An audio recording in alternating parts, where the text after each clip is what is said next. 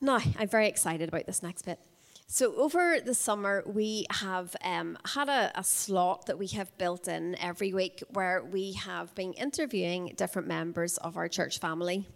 And it's been a really beautiful way, actually, of uh, just you guys hearing a little bit more about people's journeys and stories and getting a feel for who they are.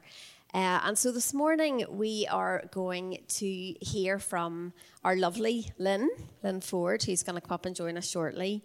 Uh, and you know, there's something really significant that she's going to share with you guys that um, we had actually tried to work it in uh, in the past, and it just hasn't quite been the right time. But I have a real sense that this is the right time, and there's something really special to be imparted through what she's going to share with you.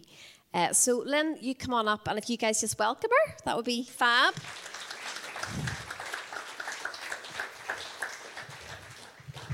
There you go.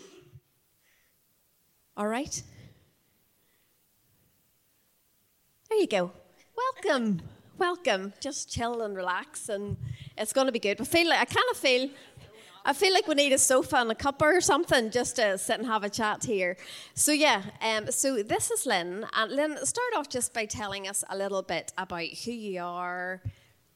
Go for it. Um, I am Lynn Ford. I'm married to Colin, um, who's sitting at the back. We've been married 31 years on the 17th of August. So he has stuck it rightly. Uh-huh. so That's a long time. um, we came to Emmanuel roughly sort of three and a half, four years ago. So you have always stuck us rightly as well. Um, it was through the Connect Cafe that was in McGuyan. Um, and we just well, I'm going to say we just happened to be there. We didn't. It was planned. Yeah, definitely. And someone offered me chocolate. So I'm in there. I say, if you'd offered me an apple, nah. so it had to be the chocolate. And to say that our lives have been transformed is the understatement of the century. We cannot put into words how thankful we are for this church. So that's pretty much us. Excellent. Can I just say, um, this woman has the most incredible gift of photography. She wouldn't tell you this, but I'm going to tell you. Um, so I just want to recognise that there's just a, a, beautiful creativity on you, Lynn, and it just blows my mind whenever you post up all of your your photographs. I try to take photographs like that, but they just don't look anything like yours. So I don't know, but uh, yeah. So you definitely have that gifting. So now this is the main bit we're going to get stuck into. You have really seen God move you and Colin in your lives and in your families in ways that have literally blown your minds. And I would just love you to share with everybody what that's looked like. This is all in connection with Colin's family, um, and he's not standing here because apparently I talk more than he does. so, um, this looks worse than it is. I just, once I get past my name, my head just goes, so I need um, writing in front of me. In March 2020, Colin's dad, Cyril, was diagnosed with vascular dementia. Um, that is a very frightening diagnosis, and he was living in a world of hallucinations, quite uh, really bad hallucinations, um, confusion, and at the best, vagueness. So he was not a safe man, and that really played in our minds. And we're just thinking, oh my word, you know, dementia is the worst thing um, for someone who is not saved. But God was there. Um, so that was March 2020. In January 21, Colin's sister Hazel was diagnosed with esophageal cancer. Um, at that time, she was told it was not curable, but they would try to treat it to prolong her life. Again, Hazel wasn't saved. So we're just going, you know, in your human thinking, you're just going, how and under goodness is this going to pan out? But um, Hazel started chemotherapy. Trying this is a really condensed version of this all, but um, Hazel started her chemotherapy in about March last year she didn't want her dad to know that she had cancer because, in her mind, I will get my treatment, everything will be fine, and he'll never need to know. But um, coming towards the end of one of the courses of her chemotherapy, she was waiting for her husband to come and bring her home from the hospital because, obviously, with COVID, She was in hospital on her own. She had, could have no one with her, which was very, very cruel.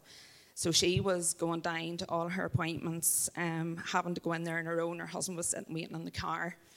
Um, so she was waiting for him to come back or come and get her from the city hospital. And she phoned us and said, Something really strange happened today, and it's nothing to do with the treatment.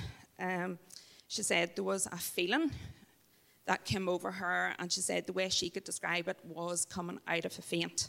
And she said she was adamant this was nothing to do with the treatment. She said she has an absolute sense of peace and well-being and um, all we could describe it was like a supernatural experience and um, because she was having a pretty good day health-wise other than getting her treatment and she's like this is nothing nothing to do with the chemo. So she just felt surrounded by a beautiful presence and this feeling of peace. Now we firmly believe it was the holy spirit minister, ministering to her.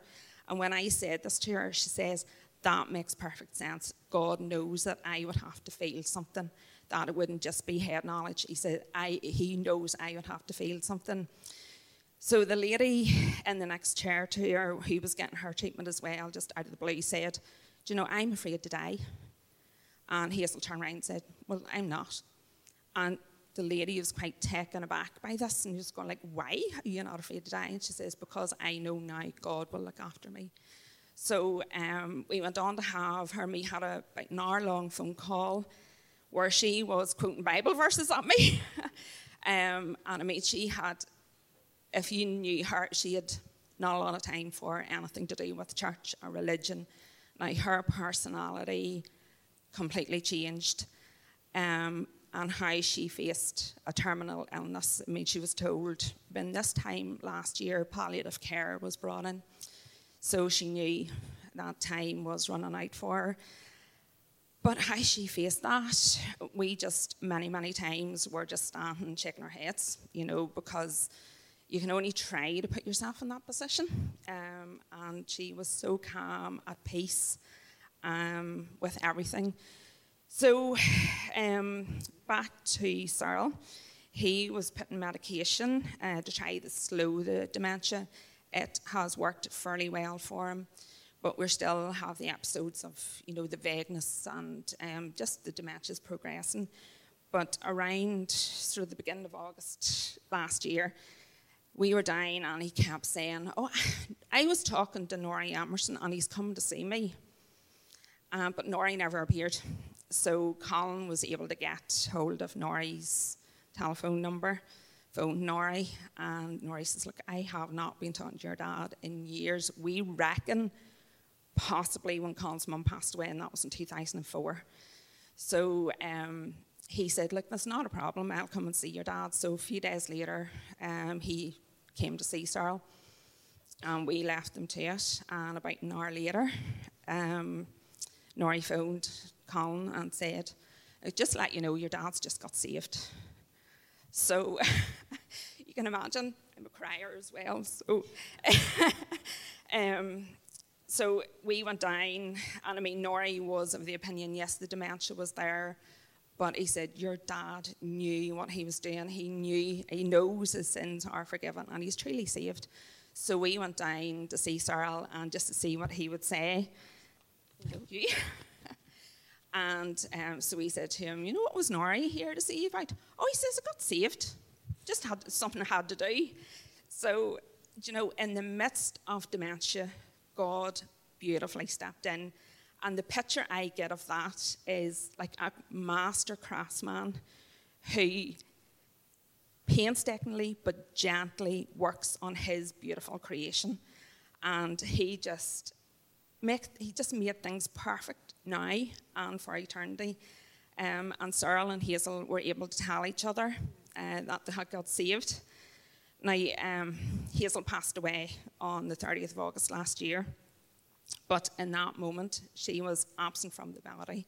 She's present with the Lord. Cyril um, was able to go to her wake and able to attend her funeral, which was an absolute blessing. Um, he stood at her coffin and he said to her, or said, Um, this is not the end. We will see each other again. For them, that's true, but it can only be true for us if we have a personal relationship with God. They couldn't save each other, but God mercifully stepped in and saved each of them. And, you know, the grace, as I just remember at the time thinking the word that I got was merciful. God was so, so merciful to us and to them. And for Colin to have that peace of mind of where his dad and where um, will be and where his sister is. Um, do you know, this all sounds so depressing, but it's not because it is filled with hope, it's filled with grace, and it's filled with so much blessings. Now, Cyril's dementia does continue to progress. He's in respite at the minute. But, do you know, it's, it's going to be okay. Uh, whatever happens, and I know Colin got this message, I think it was through a song at one stage in a very, very dark time. It will be okay. And whatever you're going through at the minute, it will be okay. God has got this, and He has got you. And it's, I remember seeing a wee post recently. It said, God is the one who makes it well with your soul, even if it's not well with your circumstances. Dementia is a very, very frightening diagnosis, but not where God's concerned. And it might only be the beginning uh, for someone's eternal life. So, you know, at times we say, oh, miracles don't happen these days. Oh, my word, they do. Um, so there's always, always hope. Thank you so much, Lynn. Give her a wee round of applause there.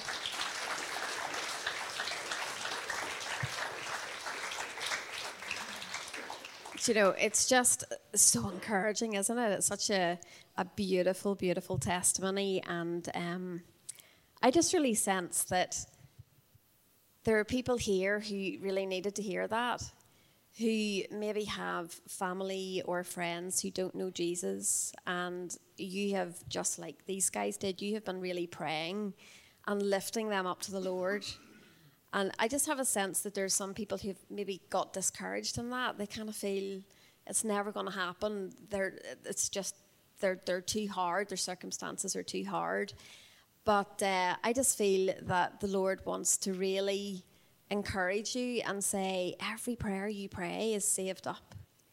And uh, don't ever underestimate the power of your prayers when you're praying for people to come to Him. For people, there's never too late. It is never too late. So I just feel He wants to release almost a new faith and uh, almost excitement in hearts about that um, in your own lives. And I also just had a sense that there are, are some people here whose children, as they've grown into adulthood, maybe aren't walking with the Lord. And I just feel, again, the Lord saying, Give them over to me. Keep, keep praying over them. Keep praying over them. Never lose hope. Never lose hope. Nothing is too much for God. So I just really want to encourage you in that. But I'm going to pray over Lynn here. So. Yes, Jesus, we have been declaring this morning the power of your name. And uh, this testimony of Lynn's, uh, oh, boy, does that demonstrate it beautifully. And Father, we pray a blessing over Lynn and Colin. Thank you for their faithfulness and caring um, for Hazel and Cyril, Father. And Lord, I thank you so much for how you broke in, how you broke in to the lives of the people they, they really care for in their family, that, that they have that certainty in their hearts to know that they will see them again, Father. That you are holding them.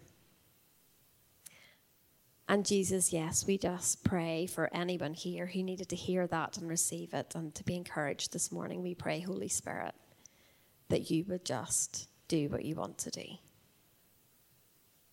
Just bless you, Father. Thank you so much. Thank you for all that you've done in this family and all that's to come. In Jesus' name. Amen. Thank you so much, Lynn. Okay, Brona is going to come and share with us today.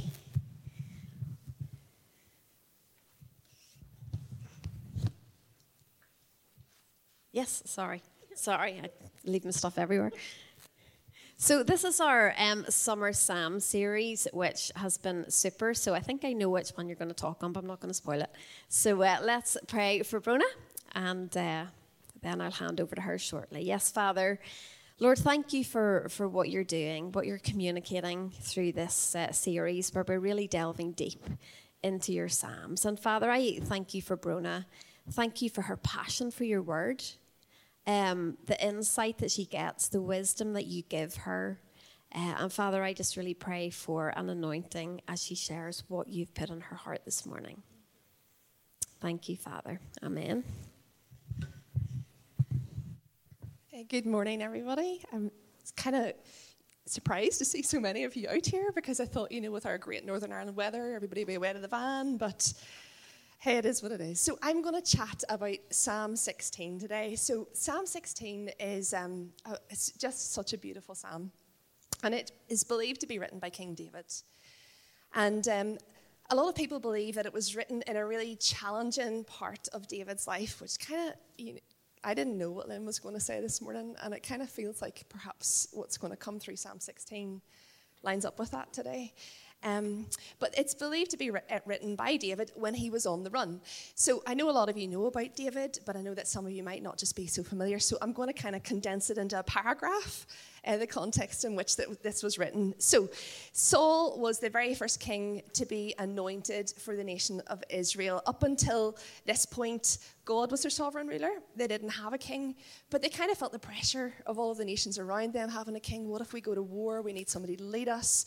And they kind of went on and on, so much about it that, that the prophet Samuel was told by God to anoint Saul um, as the first ever king of the nation.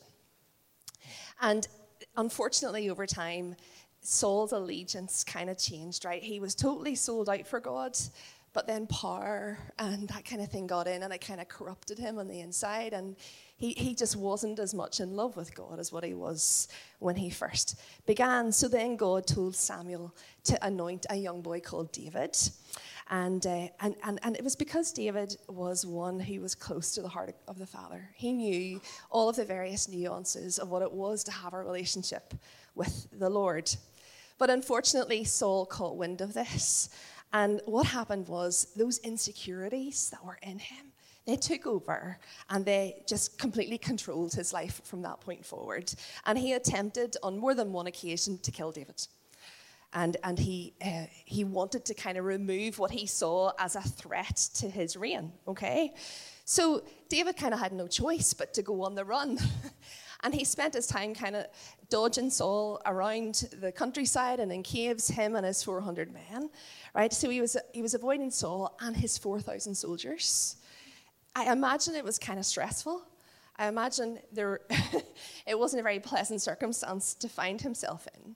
And David, having, having never done anything wrong, and having never tried to push Saul out of the way, found himself living in this daily reality of the pressure of constant pursuit and threat on his life.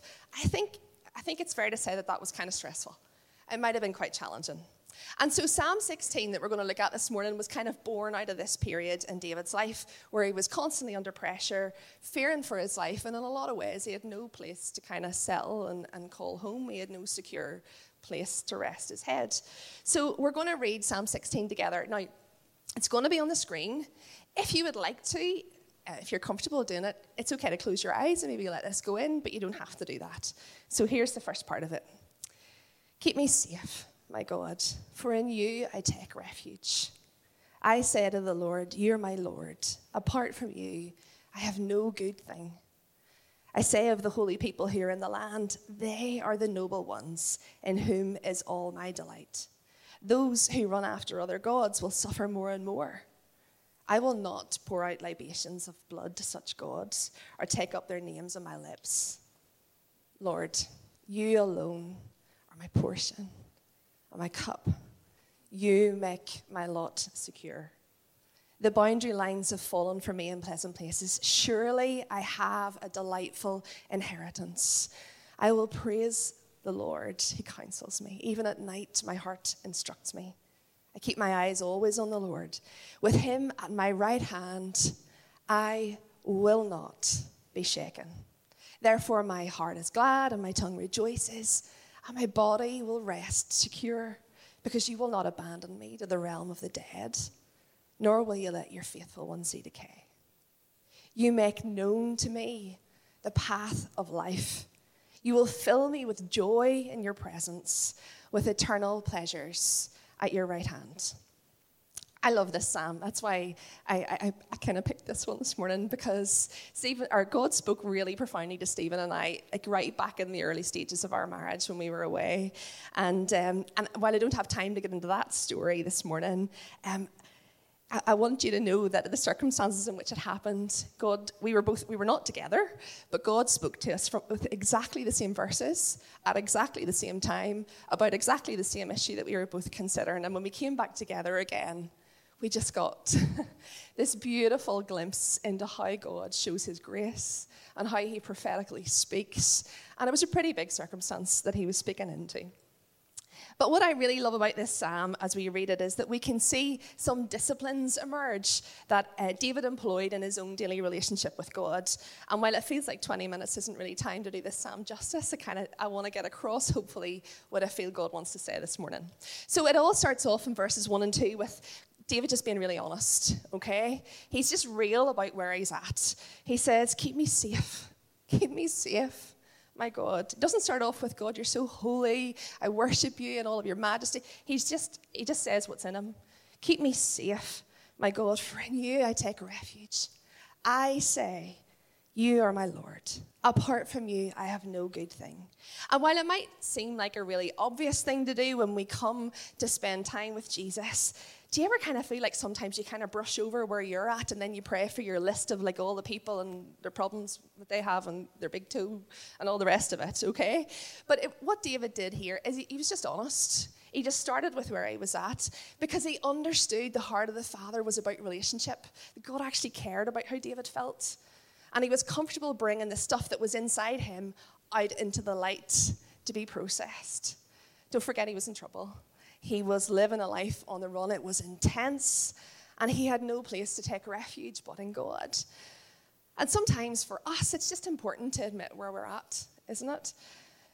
Out with the stuff that we're struggling with, because it's out of that honesty that David then David was able to remind himself or encourage himself. Sometimes we say in church of whose care, of whose care that he was under in this season.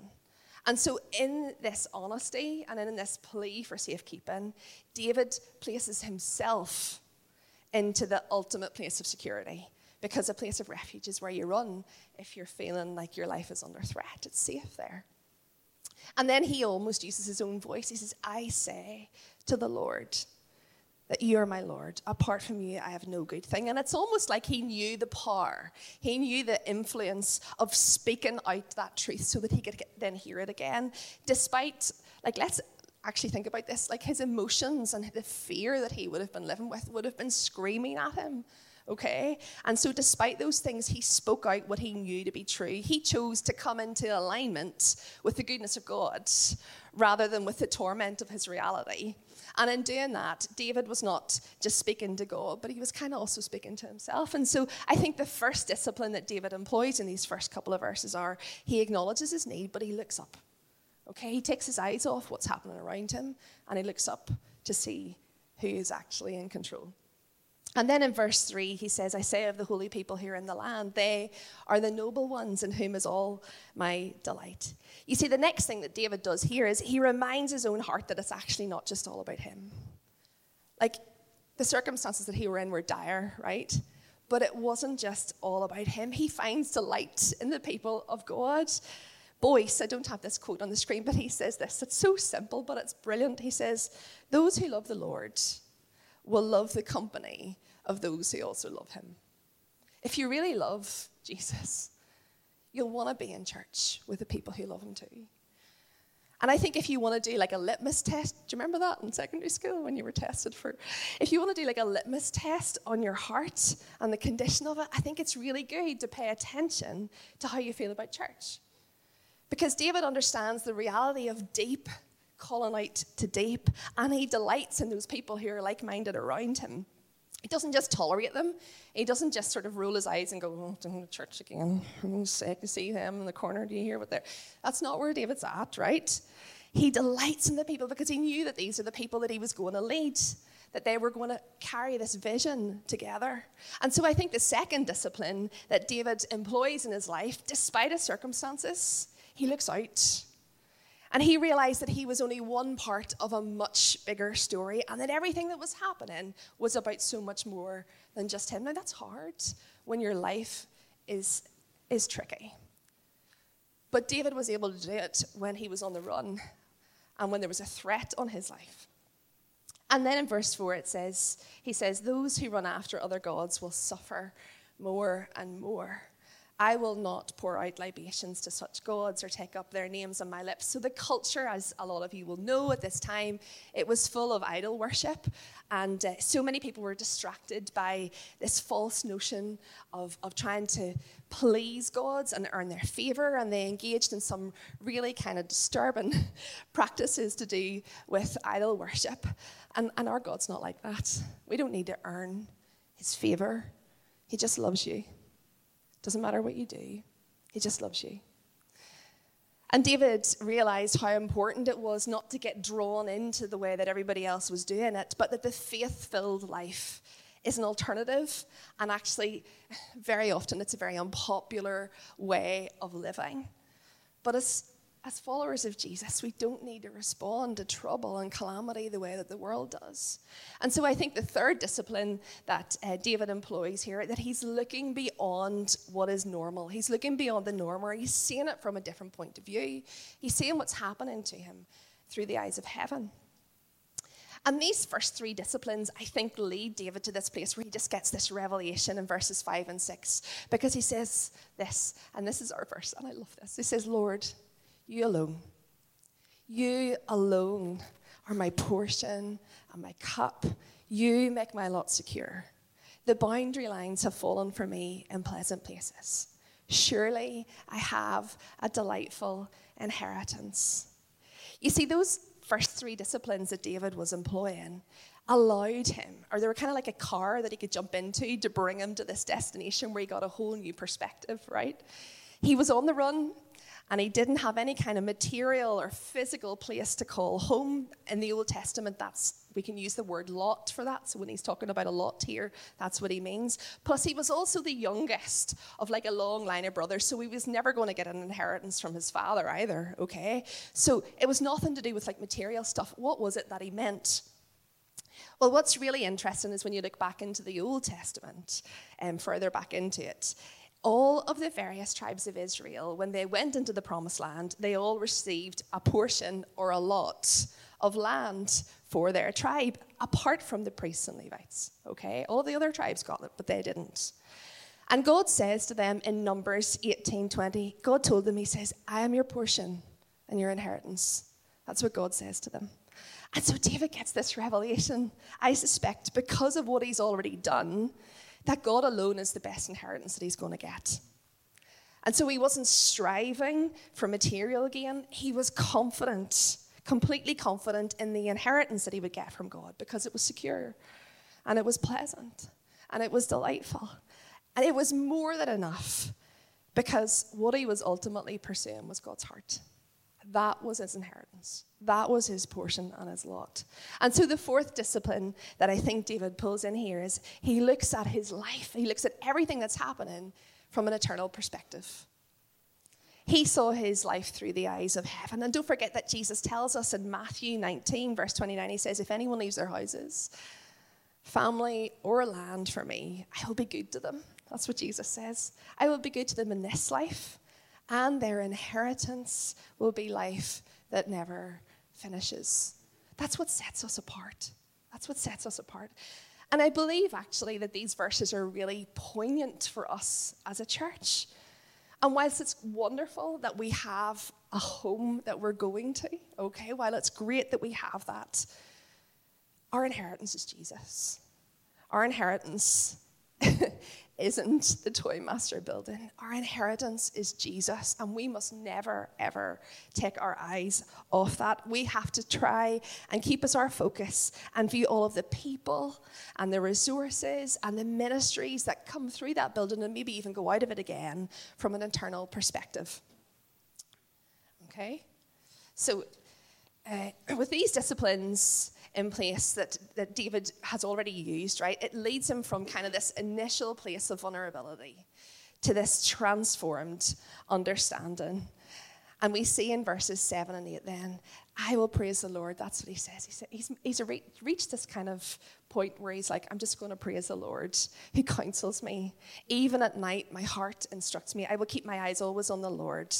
With him at my right hand, I will not be shaken. You see, David's only response in his circumstances is to praise the Lord.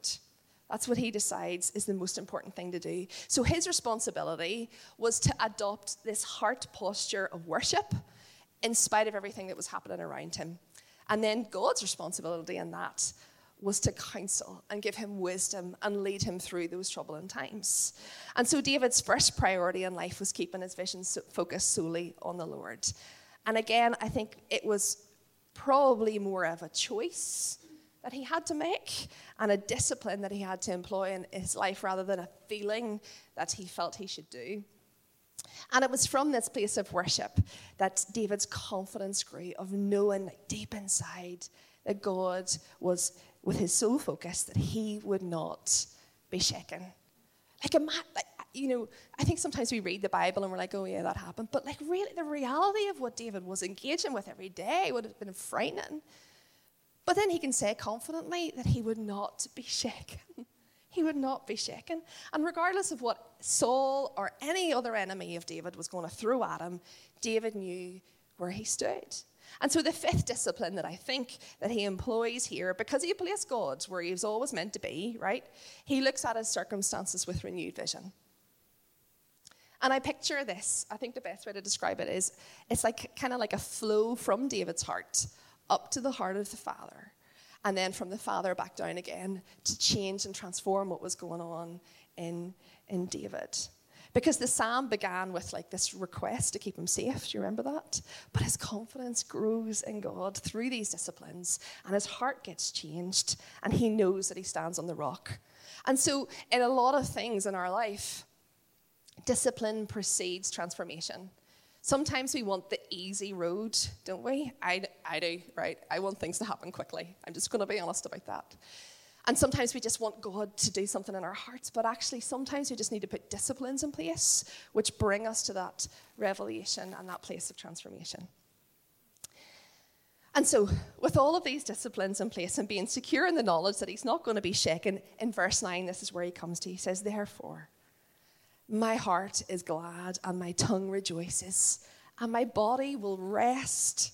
Rest. He's on the run, and his body's going to rest secure. He's encouraged himself in the Lord so much, and his faith has grown so deeply through these disciplines that he gets a glad heart. Like he gets a glad heart when somebody's trying to kill him. He was no longer swayed and under the control of his circumstances or how he felt about it, okay, no matter how much fear was creeping in and how his emotions were taking over, that it brought this beautiful release and joy into his heart because he knew that those things weren't what was true. And as he continued to worship, his physical body was now in this place of secure rest. And so the anxious, worried David that we see right at the very beginning of the psalm has journeyed. He's journeyed in relationship with his Heavenly Father through his issues. And with his help, he can now look at his life in a whole new way. Nothing in his circumstances has changed. Saul's still pursuing him, but David has changed. And so the sixth discipline that I think that David, uh, when he's living in this like illuminated awareness of who God is and all that he can do, and he's completely secure while he's on the run, David looks back inward at himself again and he applies the truth of that to himself. He acknowledges everything that God has done. And so then we get to verse 10. And he says, Because you will not abandon me to the realm of the dead, nor will you let your faithful one see decay. Like, there's so much of this psalm that's messianic, and there's so much more that I wanted to bring out of it. And I had to really rein it back in because uh, it's just too much of a temptation to keep going. But David believed that God had declared over his life. Uh, he had, sorry, he believed what God had declared over his life. He was completely confident in the calling that God had for him. He could stand firm on the truth that what God said would happen and that he would see him through. And so I think the seventh discipline is that he looks forward with faith. He takes his eyes off everything that's happening around him and he looks forward with faith. He doesn't let his reality negate the promises that God has declared over him. And look at the faithful declaration that he arrives at when he has followed all of these disciplines in verse 11. He says, You make known to me the path of life. You will fill me with joy, joy in your presence, with eternal pleasures at your right hand. Like, like what a transformation what a staggeringly different outlook david got now he arrived at this like dynamic conclusion that it's only only in god's presence that we can understand and experience fullness of joy when everything else around us has fallen apart not just a smidgen not just a wee tiny bit but fullness of joy and as a wee side, well, we know that, and, and David probably, you know, had a little bit of revelation about this, but we know that Jesus sits at God's right hand. and eternal pleasures are at God's right hand. And so in Jesus, we get pleasures that are never going to perish. And so, as I bring this to a close this morning, I want to leave you with this. I, I just believe this was like a wee nugget. We were sitting in Liverpool, ready to board the boat. And Stephen's my sounding board when anytime I'm speaking. And so I was giving him a quick rundown of what we were going to be talking about.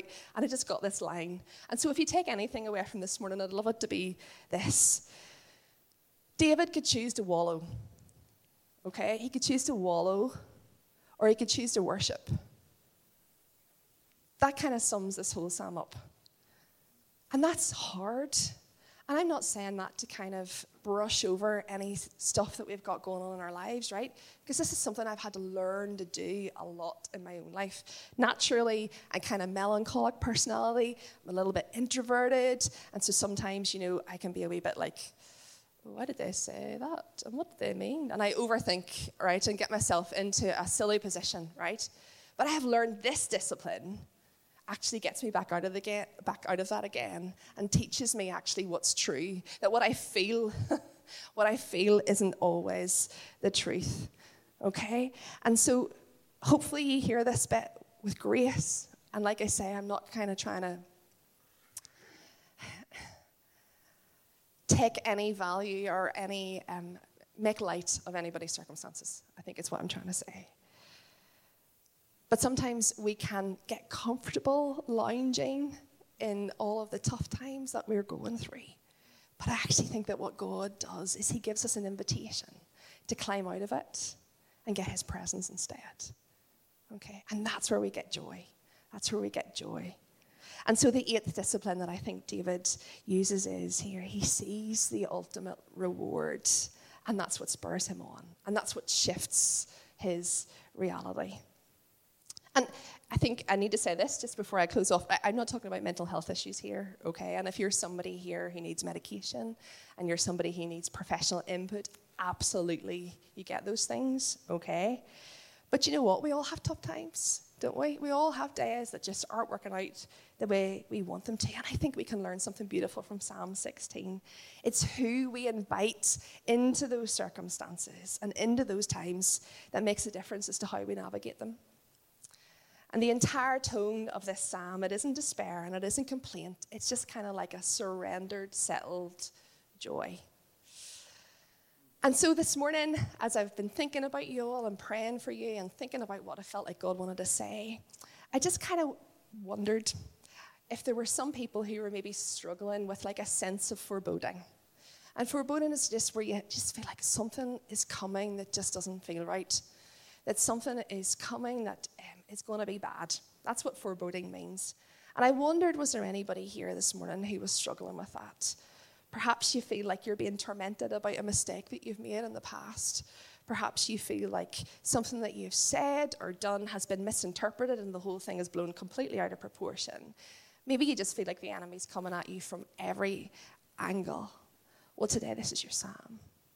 This is your psalm today. And I'd love to pray for you. And we know you know that we have a ministry team, prayer ministry team.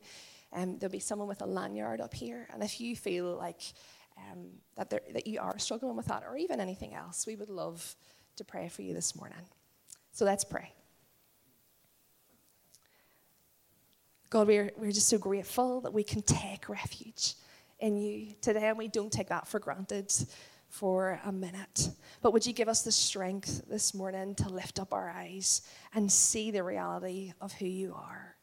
And more than that, God, would you help us to look out and see that it's about more than just us? God, we don't want to be people who are conformed to the way that the world does stuff, but we want to be transformed by the renewing of our mind. We want to see our circumstances through the eyes of heaven. And so, Jesus, this morning, would you renew our vision? Would you help us to apply this truth to our own hearts? Would you help us to look forward and to see you? And we pray for anybody this morning who is really struggling with this sense of foreboding, God, or anything else.